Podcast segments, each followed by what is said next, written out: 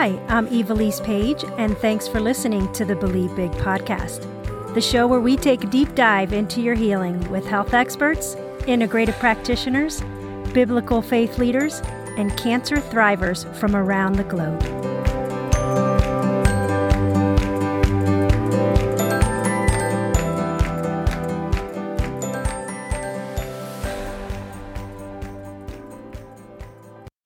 Today's episode on the Believe Big podcast. My name is Ivelisse Page, and it's an honor to spend this time with you.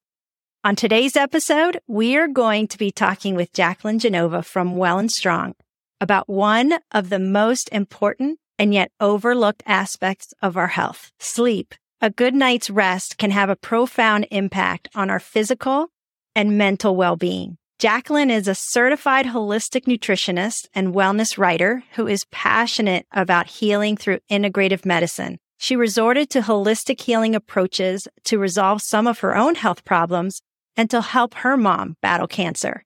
She is a graduate of Babson College where she researched and wrote a thesis that advocated integrative medicine as an alternative to conventional cancer treatment. She developed a passion to share what she learned with others that led to her founding of Well N Strong. She believes in a holistic approach to wellness that addresses the root causes of illness and not the suppression of symptoms. Welcome, Jacqueline, to the show.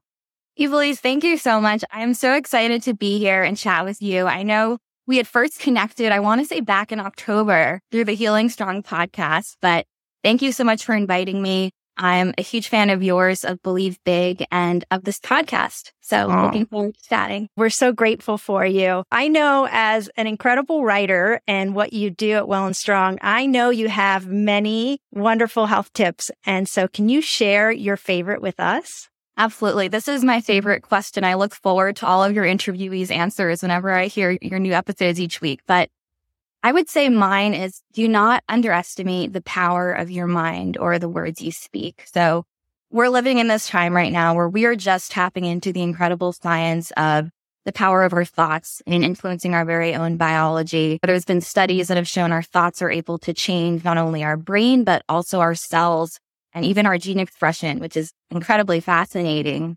And one thing I really love about this is the more I read studies like these, the more I'm able to draw connections and see the real life applications of what scripture has already said about this, that life and death are in the power of the tongue. So with that, I would just say to focus on speaking good things over yourself, over your healing journey. I personally am a huge fan of biblical affirmations. I'm always on my mom to say them every morning, but just speaking the word over yourself because there's truly so much power in that. Yes, a hundred percent. And it says that his word is active. So it's not something that was written so long ago and it doesn't apply to today. You can read the same verse and it can have a different meaning to you because God's spirit will speak to yeah. you and tell you what you need to hear that day. And so I love that tip. And that's one thing that I did every day during my cancer journey. And I know it played a huge role and allowing my body to be in rest and repair mode versus that fight and flight because of fear. So thank you for sharing that tip. So what are some common sleep challenges faced by cancer patients that you have heard of? That's a great question, Ivelisse. So studies have shown that nearly half of all cancer patients have sleep related problems during treatment. I think there's a twofold answer to that. Firstly, you have the mental emotional side where we can probably assume there's a good chance that the cancer patient may be experiencing an increase of feelings of anxiety or depression that will be related to their diagnosis, racing thoughts, emotional trauma. Those can all be major barriers to a good night's rest. And then secondly, there's the physical aspect, right? Where a patient may be experiencing disrupted sleep due to the side effects of treatments certainly medications they may be taking. Physical stress obviously is a huge one and other factors. Yeah. So what have you found in your research when you do your writings as far as some things that can help patients who are struggling with sleep? We can have a whole separate episode on this. I'm hugely passionate about this topic. And it's funny. The irony of last night, I didn't actually get the best night of sleep, but probably around two o'clock, I was like, all right, I'm chatting with Ivelisse tomorrow. I have all these tips. What can I start to implement now? and what I did help. So I'm speaking firsthand experience here, but I'd say my most important one for sleep hygiene is to get exposure to sunlight first thing in the morning. So right when you get up. And that is because our circadian rhythms are tied to darkness and light. The problem is that most people are out of sync. So one way to get back on track is to spend 10 to 20 minutes in bright sunlight. Again, first thing when you wake up in the morning at a high level, that bright light tells the body to suppress melatonin production and increase cortisol production, which is the hormone that helps us get up, in addition to also increasing our serotonin. And we won't get too granular, but eventually the pineal gland metabolizes serotonin into melatonin, and that's what helps us naturally fall asleep at night. My second tip is to avoid artificial blue light and bright lights in the evening. I'm sure you're very familiar with this. We all struggle with it, myself included. I think that's why I had a bit of a difficulty falling asleep last night, but it's really critical if you want to optimize your sleep cycle They've done studies on this that have shown very clearly that, you know, when you expose your eyes to light at night, not only is there a delay in melatonin onset, but there's less melatonin secreted during the night and there is more sleep inertia the next morning. So sleep inertia is what I experienced this morning where your alarm clock goes off, time to get up, and you're like, oh, I don't want to get up. So rolling through your phone, being on that computer. Those are some of the worst things to do right before bed, but recognizing that most people will still probably do this. I think to help mitigate artificial light, you can use blue light blocking glasses. Those have been very helpful for me. I think I had call you chatting about, uh, I forget which company that had the different light bulbs as well that people use before bed, like the amber light, the red lights. They've also been shown to promote good sleep, but I feel like you could just shut off the screens an hour before bed. I think that's people's best bets. And in that same vein, turn off Wi Fi at night. How does and, one do that? I know, like for me, I have Xfinity and I can go on the app and turn it off. But some people have a shut off, like a switch at their modem. What are yeah. some ways for people who aren't familiar or know that they can actually turn off their Wi Fi? Have you found simple ways that they could do that? That's a great question. I was actually trying to figure out how to set a timer with my own company, but unfortunately, because I live in an apartment, they're limited with what they can do. So I basically just unplug my Wi Fi every night right before I go to sleep. And certainly some people listening might be saying, what does Wi-Fi have to do with my sleep? But it has a massive impact as studies have shown that EMF exposure has very negative effects on our bodies when it comes to DNA repair. And because most of our DNA repair occurs while we sleep, shut off all sources. So, I mean, if you could set up a timer with your provider to just cut everything off at 10, 10 30 whenever you go to sleep, that's definitely most ideal. Certainly, some people also rely on their phones for their alarm, like myself. So, making sure your phone is on airplane mode before you go to sleep is helpful. I'm also a huge fan of radiation protecting technology like Safe. I have a Safe Sleeve phone protector. And I've heard someone, one of our doctors said that they actually, you know, the timers use at Christmas time for your lights that you can use in your home. They connected their modem to that. They plug it right into there and then they set the time so it's shut off. And that way you don't have to go manually turn it on and off each time. It's funny you mentioned that. I actually have one for my porch lights and I had tried to apply it to my Wi Fi, but again, nature of living in an apartment, but that's definitely not a great alternative. That's great. And then you also mentioned about light. What about for people who are not in like sunny Florida or California or Arizona when it's cloudy. Believe big home offices in Baltimore and it's cloudy this time of year. So what kind of light or what are some other options that you can do to get that sunlight in the morning? That you need. I have quite a few friends in Seattle, Washington, where every day is raining. I will say though that red light is huge. There's also a light Amazon sold. I can't recall the name. I think it's like mood light or sad, sad light. And for people with seasonal affective disorder, so folks can use those when you wake up again, stand in front of that red light. I have a one from Mito that I really like 10 to 15 minutes every day, first thing in the morning. I also think it's important to recognize that you don't necessarily need to have sunlight to get that exposure that you need. So just again, being outside, there are so many different factors of light exposure that just penetrate our cells outside of even just looking at the sun. And again, there's a whole other scientific explanation for that. But being outside, whether or not it's very sunny that day or cloudy can can still serve its purpose in terms of helping to optimize your circadian rhythm. Yeah, I agree. We just recently got a puppy and He gets us up at 545 every morning. And that's my one plus when I go outside and I have my coat on or my shawl on and I just face the sun. And it's a reminder one, face the sun, God, and just say, like, Lord, thank you for today. Even though I'm tired of taking this puppy out right now, I am grateful for a new day. And then you're right. That light just really helps to wake you up. I also have the Mito red light therapy lights and love, love theirs. I used to have a Joovv light that was great, but we're going to actually do a podcast on red light therapy because it has so many benefits.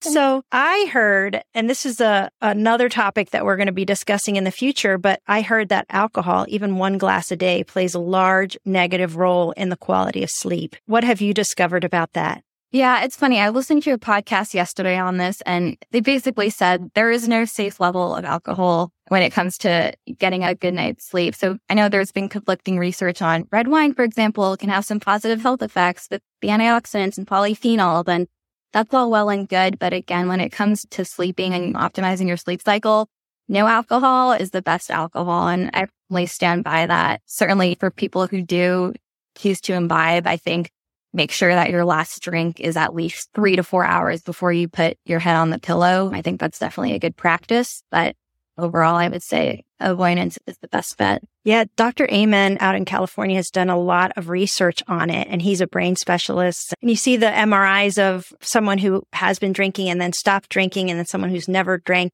And it is amazing the health of the brain and how it's impacted by alcohol let alone in the United States. It's so filled with chemicals and pesticides from the grapes and the wine and how it's produced. So outside of the toxins that could be in it, you know, the negative effects on our brain and our sleep should be something that everyone should consider.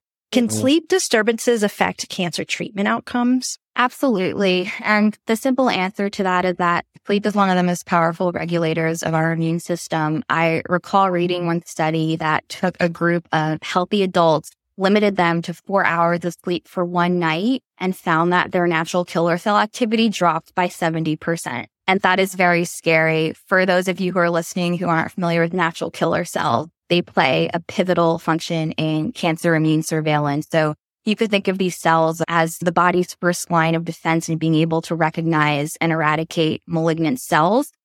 Certainly with any type of cancer treatment, you want your immune system to be in tip top shape, especially if you're pursuing the conventional route, which comes with, you know, severe side effects of immunosuppression. So really want to be prioritizing high quality sleep. Research shows that the immune system needs actually nine and a half hours of sleep in total darkness to recharge completely. Wow. That is well above what most folks, cancer and non cancer patients, are getting each night. So something to think about. Wow, that's incredible. You hear that about teenagers too. They say, oh, at least we get seven to eight hours of sleep, but they need so much more. And that's amazing. We do as well. I interrupted your tips on what are some other hygiene tools that people can use to improve their quality of sleep. And you mentioned light and then turning off your Wi-Fi. Did you have any others you wanted to share before I moved on? Well, in terms of actual like natural remedies, so things mm-hmm. like supplements and herbs, I am all about that. I think one very important supplement that people should consider including is magnesium.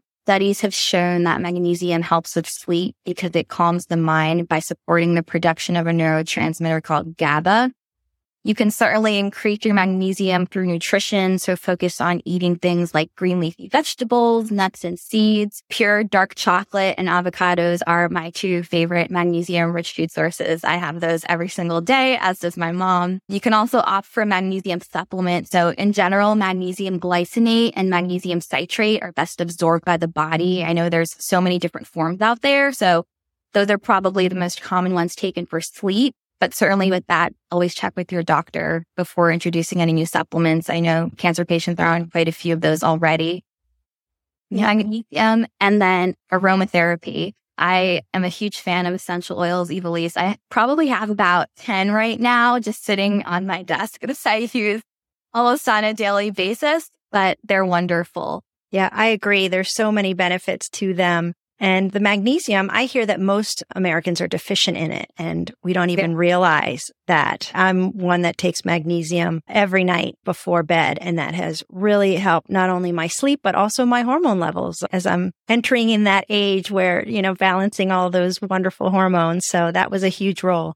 Yeah. And one thing too I love, and that's the beauty with natural medicine is a lot of these quote unquote like treatments or prescriptions, not necessarily prescriptions, but remedies rather have twofold purposes. So they boost your immune system, but also for a cancer patient, they have anti-cancer effects. And again, examples of those are even essential oils. So they promote solid sleep, but they've also been shown to have anti-cancer properties in terms of like helping the immune system identify cancer cells in the body. Frankincense and geranium have actually been shown to stop or suppress tumor progression, which is fascinating and turmeric as well. So again, those are some that I, I include in my mom's treatment protocol and melatonin is another example of something that has the twofold purpose. Obviously, you've heard of the connection with melatonin and cancer. So there's patients that take up to 20 milligrams of night of melatonin just again to help prevent metastasis and helps to promote good sleep. So a lot of great benefits. Yes. And I'm one of those. And even though I'm 14 years out from my cancer, when I've been working with my integrative practitioner, that's one of the things that she also mentioned for balancing my hormones and making sure I'm sleeping well. And at first I was like, wow, 20 milligrams. But under uh, medical guidance, I always just say check with your practitioner. Just because I share something or Jacqueline shares something, always check with your practitioners to make sure that it's best for you as an individual as they can look at your blood work and see exactly the amount you need and what's best for you. But I'm glad that you mentioned that as well for sleep. Do you use homeopathy? Because I recall in one episode you chatting about it. I am a huge fan. I actually was introduced to it about a little less than a year ago, and it's become a new passion of mine. Yes, I've been using homeopathic remedies since my kids were babies. My oldest mm-hmm. now is almost 30 years old, and I was introduced to it when I was pregnant with him, and it is amazing all the things that homeopathic remedies do. I love the products from Uriel Pharmacy. That's where I get all of mine.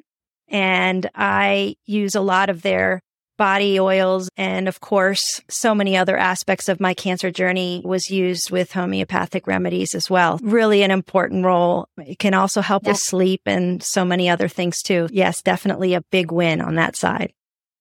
Coffea cruda ignatia are my two favorites for. Which one? Say them again. Coffea cruda. I think that's how you pronounce it in like a 60 potency and then Ignatia to help with anxiety. I also love Uriel and Boiron and Helios are my top three forces for homeopathy. Yes. And what's so great about it is you could take the whole bottle and it wouldn't harm you. You can find them most in grocery stores like Sprouts or Wegmans, wherever you are and pharmacies now. They have the little blue vials. If anyone's interested, we'll put in the link to our homeopathic episode that I did with Mark McKibben a few weeks yes. back. I have friends come over. I have a whole cabinet just dedicated to all of my remedies. It's like a mini pharmacy. And they're like, what is this? But it takes a while to explain. And then once I do, they become interested. But for those yeah. who haven't heard or checked it out, I highly recommend exploring it. It's an incredible field. Yeah, wonderful. So you mentioned earlier as part of your best health tip, and it's a side that I think a lot of people don't really focus in on. So whether it's cancer or whether it's a sleep disturbance because of your cancer or even a healthy person struggling with sleep, we always focus in many times on the physical side, which is a factor, of course, your external environment and what you're eating, what you're drinking. We know that plays a role, but one aspect that really isn't mentioned a lot is the role that mental health plays in sleep disturbances for patients. What can you share about that? Absolutely. Mental health is huge. Obviously, we've seen this just from the past three years with COVID, but I think the irony with this question is that sleep problems themselves can contribute to the onset or worsening of different mental health problems. It's a vicious cycle if not addressed properly. So it's definitely critical for cancer patients to address their emotional health just as much as their physical health. One of my favorite therapies is the EFT technique. I'm sure you're familiar with this, but for the folks who are listening who are not, it stands for the emotional freedom technique. And it's essentially just the practice of tapping on different acupressure points to help manage your emotions and troubling thoughts. So I found that to be helpful. I share that with folks. It's a very simple practice. You could put it into your bedtime routine, but just again, focusing on things that calm your mind. I'm a huge fan of Epsom salt baths, reading, journaling before bed, getting your body into that parasympathetic state. Very simple practices, and you will feel the difference within at least a week or so. It's just a matter of being consistent. Yeah. And even as you're saying journaling, it makes me think of gratitude and how important it is to speak out loud those things that we're grateful for, even in a cancer diagnosis, right before bed, just say, I am grateful for today. I'm grateful that you brought an amazing practitioners into my life. Just thinking of all the things that you're grateful for is such a another great aid in that mental health aspect. And the studies that have been done on that are tremendous and not only your health, but also in your ability to sleep. So I love that you shared how can family, friends, and medical professionals help support patients who are having issues with sleep? Having a solid support group is critical, not only managing sleep, but just the cancer journey as a whole. And I think support groups can provide resources to cope with the stress and the challenges that patients often experience with regards to sleep specifically, I think just the comfort of knowing you have a support group that is looking out for you, mm-hmm. that is praying for you and truly walking with you can definitely help to ease anxiety before bed. There is an organization, and I know you interviewed her, Susie, called Healing Strong. Highly recommend. It's essentially just a bunch of support groups, faith based support groups for cancer patients cancer thrivers actually that enable people to to connect with each other. And there's some incredible spillover effects again that can improve sleep quality from that emotional aspect just in knowing that you're not walking alone there are other people with you. So highly encourage people to check out healing strong as well yeah, they're an amazing organization. And yes, we will put a link to them as well if someone would like to check out that kind of a support. That's one of the things that really surprised me in my journey was when I'd walk in for my appointments. I had a really huge, strong support system with my church, with my neighbors, with my family. But I was shocked to see that not everyone has that support. And it broke my heart to see people sitting there alone and feeling alone. And that's one of the things that we always try and do at Believe Big is to let people know that we are there for them physically, mentally, emotionally, and spiritually, that they don't have to walk this cancer journey alone. And all those who are listening can be that support to someone else. And we really love the partnership with Healing Strong and letting people know all over the country that you can gather together and be mm. encouraged. So it's a great organization for sure. And you just touched on a great point. The beauty too in recognizing that is healing is not just physical, right? It's focusing on spiritual and emotional healing as well. And mm-hmm. just like you said, that's one thing I love about Believe Big and Healing Strong as well, is that it combines all of those. And again, so very powerful. What resources are available for patients seeking help with sleep problems? Sure. There's this blog called Well N Strong. That's my plug. yes. There is some great content on tips to optimize your sleep cycle. I know we touched on a few briefly, but for your audience, definitely give that a look. My site is wellnstrong.com. I've written a few articles. I have some other integrative experts write content on sleep related items. I create a lot of content on my Instagram and other social channels, which are all linked on my website. I also do strongly encourage cancer patients to find a naturopathic oncologist with whom they could partner. So NDs can work with them in prescribing some of the supplements we had discussed, be it melatonin or like valerian root, or even in some cases, homeopathy all of which can be very effective. Patients can search for naturopathic oncologists ONCAM, which stands for the Oncology Association of Naturopathic Physicians. And the beauty is that almost everything can be done via Zoom. My mom works with an incredible naturopathic oncologist who's based out of Boulder, not too far from you. And it's been wonderful. So an- another great resource to check out. Yes. And also on our website, believebig.org, if you click on resources, they'll say find an integrative practitioner. And we list, of course, those who also specialize in mistletoe therapy, but we have MDs and NDs, DOs, and nurse practitioners that are part of that list. So that's another resource for individuals who need help with that. Jacqueline, is there anything that you would like to add about sleep that we didn't touch on that you think would be helpful for those who are listening? I would just say, and I touched on this before, but having a solid routine is very powerful. So even if again, it's just writing five things down before you go to sleep that you're grateful for, meditating on a scripture verse, oftentimes the thoughts you have before bed will truly also dictate the quality of your sleep. So focus on good things, good thoughts, stick to a routine, know that you're not alone and take everything a day at a time. That's great advice. So thank you so much for joining us today on the podcast and all that you do for individuals to have a better life and to thrive. So we really appreciate you. Thank you, Ivelisse. I appreciate it.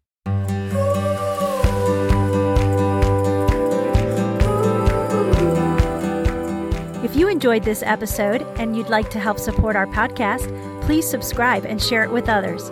Be sure to visit believebig.org to access the show notes and discover our bonus content. Thanks again and keep believing big.